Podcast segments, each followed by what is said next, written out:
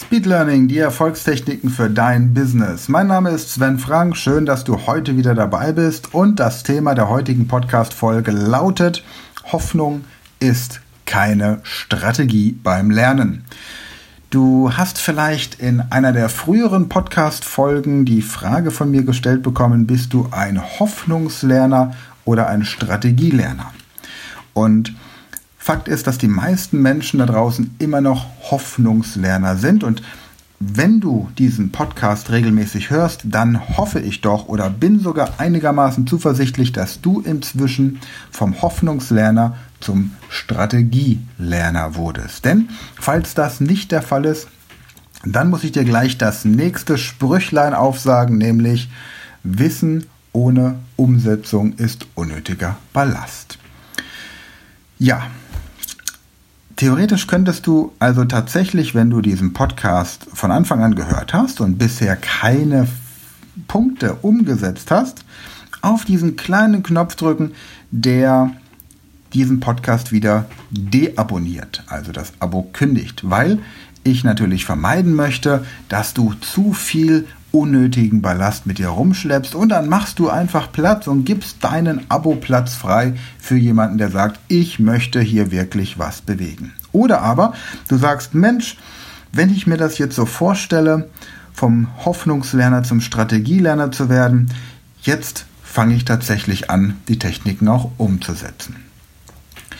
Und ich werde auch immer wieder gefragt, wie oft wiederholst du denn eigentlich deine Baumliste oder wie oft trainierst du diese verschiedenen Techniken, die du in deinen Coachings den Leuten vorstellst? Und vor kurzem hat mich sogar eine Dame in einem Seminar gefragt, ob ich denn überhaupt irgendwo hingehen könne, ohne eine Loki-Liste, eine Routenliste aufzubauen oder mir gleich die Namen sämtlicher Anwesenden zu merken. Und da habe ich tatsächlich für einen Moment nachdenken müssen, weil ich natürlich diese Speed Learning Techniken nicht mehr an- oder ausschalte, sondern bei mir ist es einfach ein normaler Alltag, normale Lebensgewohnheit geworden. Ich muss nicht darüber nachdenken, wie ich mir jetzt irgendetwas Besonderes merke, sondern ich tue es einfach. Und dann ich habe in der letzten Podcast-Folge erzählt, dass wir auf dem Esslinger Weihnachtsmarkt waren und da musste ich an diese Teilnehmerin denken. Wenn sie zuhört, sei sie an dieser Stelle gegrüßt, ganz herzlich, denn ich habe tatsächlich auf dem Esslinger Weihnachtsmarkt weder eine Routenliste gemacht, noch habe ich mir die Reihenfolge der Stände der verschiedenen Buden dort gemerkt, noch habe ich mir die Preise der unterschiedlichen Glühweinsorten auswendig gemerkt oder die Straßennamen Esslingens. Ich habe einfach nur den Weihnachtsmarkt mit meiner Familie gemeinsam genossen. Also auch das ist möglich.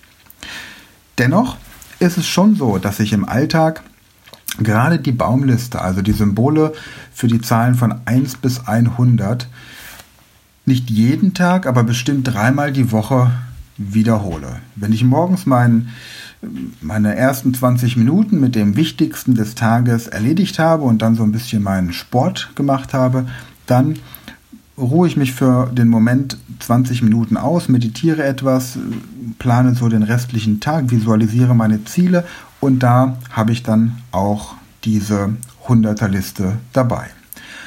Gleiches mache ich aber zum Beispiel auch mit meinen Kopfrechenstrategien. Ich habe dir schon erzählt, dass ich den Mathe Insider auf dem Schirm habe. Der wird auch dieses Jahr noch in den Shop kommen. Wir haben jetzt gerade das 30 Tage Power Training für das perfekte Gedächtnis in unseren Shop reingepackt und bis Ende des Jahres wird auf jeden Fall der Mathe Insider für atemberaubende Kopfrechentechniken auch drin sein und dieses Kopfrechnen, das trainiere ich natürlich auch jeden Tag. Wenn ich irgendwo einkaufen gehe, dann wird ausgerechnet, was ich an Rückgeld zu erwarten habe. Und meine Sprachkenntnisse, klar, das bleibt nicht aus. In den Sprachen, in denen ich tatsächlich Seminare halte oder auch entsprechend Klienten habe, da tausche ich mich natürlich mit meinem Netzwerk in den jeweiligen Sprachen aus. Das ist im Wesentlichen Englisch, Französisch, Spanisch, Italienisch und hin und wieder eben auch noch Interlingua.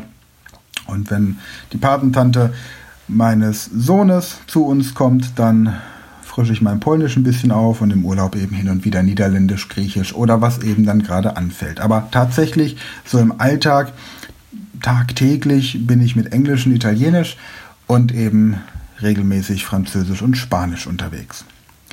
Für dich bedeutet es jetzt aber, wenn du einmal eine Strategie entwickelt hast, wie du eine Sache lernen kannst, dann hast du gleichzeitig eine Strategie, die du auf zahlreiche andere Themen anwenden kannst.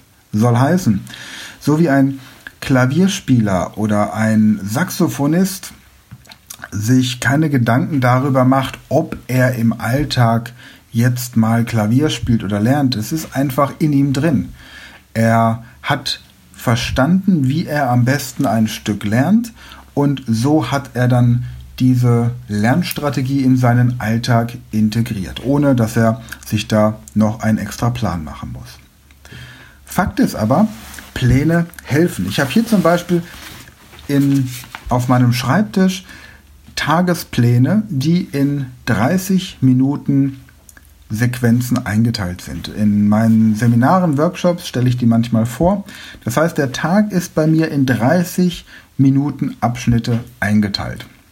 Ich habe für mich festgestellt, dass das die für mich beste, effektivste Art ist, um meine Dinge, die ich zu tun habe, abzuarbeiten, ohne dass ich müde werde, ohne dass mein Gehirn müde wird und ohne dass ich irgendwie unkonzentriert werde. Sondern ich gebe immer 20 Minuten Vollgas und habe dann 10 Minuten Puffer noch, um angefangene Teile abzuschließen und zwischendurch eben dann auch mal ein bisschen den Kopf frei zu kriegen für einen kurzen Moment.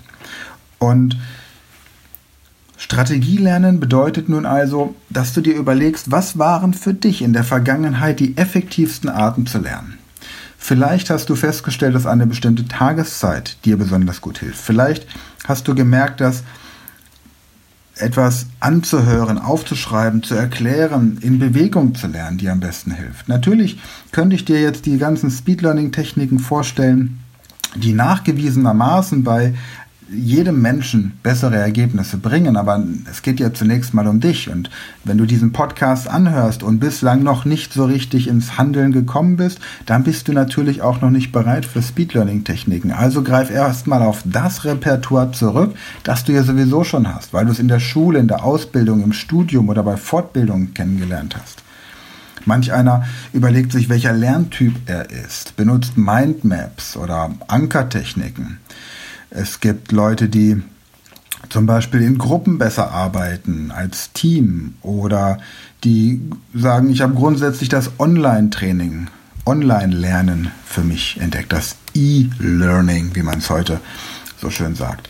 Und das sind alles Dinge, die ja natürlich für dich funktionieren sollen und können und in der Vergangenheit natürlich auch funktioniert haben. Wichtig ist nur, mach dir eine Strategie. Bau dir eine Strategie auf, bei der du weißt, damit werde ich auf jeden Fall zum Erfolg kommen. Und wenn du dir nicht sicher bist, ob du eine Strategie hast, die tatsächlich zum Erfolg führt, wenn du vielleicht auch mal schon mal durch die Erfahrung gemacht hast, durch eine Prüfung durchzurasseln, welche auch immer, dann kann es sein, dass es sinnvoll ist, was zu ändern.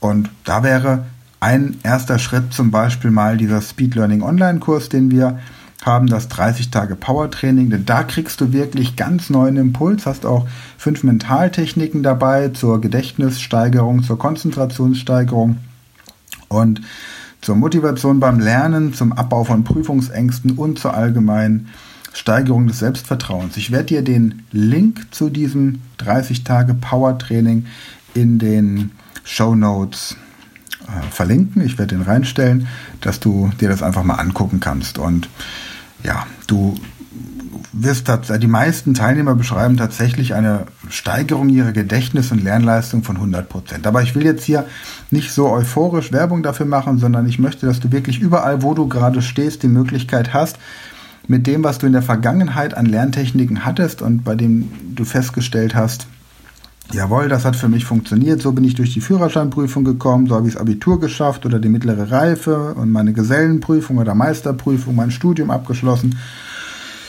So habe ich es geschafft, Englisch auf Niveau C1 oder C2 zu kommen, dann sind das alles Strategien, die funktioniert haben. Und reflektiere einfach für dich, was hat funktioniert in der Vergangenheit und was nicht. Und das, was nicht funktioniert hat, das streiche aus deinen Lernprojekten in Zukunft und das, was funktioniert hat, das intensiviere, sodass du jeden Zweifel verlierst hinsichtlich der Frage, ob du das lernen kannst und ob du die Prüfung bestehen wirst, sondern es einfach nur eine Frage der Zeit ist und die Strategie, die du hast, wird am Ende auf jeden Fall zum Erfolg führen.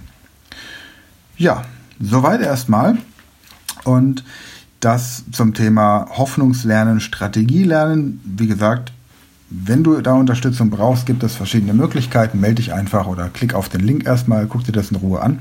Und jetzt noch ein Thema äh, schlauer in 60 Sekunden, wobei wir ja nie 60 Sekunden brauchen, um schlauer zu werden. Und zwar die Frage, wie merke ich mir denn, welcher Monat 31 Tage hat und welcher eben nicht. Vielleicht kennst du das noch aus der Grundschule. Mich hat das damals sehr beeindruckt, dass ich es mir bis heute gemerkt habe. Und äh, tatsächlich ist es wichtig, welcher Monat 31 Tage hat und welcher nicht, vor allem für die Buchhaltung. Okay, also um dir das vorzustellen, balle mal beide deine Hände zur Faust, vorausgesetzt du bist nicht gerade am Autofahren, und schau dir deine Fingerknöchel an, wenn du so eine Faust machst. Dann siehst du immer einen Knöchel, der, wenn du die Faust machst, wahrscheinlich sogar ein bisschen heller ist als der Rest der Haut und dazwischen eine Kuhle. Und wenn du jetzt mit dem ersten Knöchel ganz links beginnst, Knöchel Januar 31 Tage, Kuhle Februar keine 31. März, nächste Knöchel, 31. Kuhle, April, keine 31. Nächster Knöchel, Mai, 31. Juni, Kuhle, keine 31. Dann Juli, 31, der nächste Knöchel. Und jetzt pass auf. Jetzt legst du die andere Faust dran und stellst fest, wir beginnen mit einem Knöchel. Also hat der August auch 31. Kuhle September weniger. Oktober der nächste Knöchel 31, coole November nur 30 und Dezember der letzte Knöchel, also der vorletzte Knöchel insgesamt, aber von den Monaten der letzte Monat für einen Knöchel, der Dezember. Das heißt, wenn sich Dezember und Januar treffen, haben wir zweimal 31 aufeinander und wenn sich Juli und August treffen, haben wir zweimal 31 aufeinander. Und wenn du wissen möchtest, warum das so ist, dann schau doch im Internet bei Google nach. Bis dahin, gute Zeit und ich freue mich, wenn wir uns in der nächsten Folge wiederhören.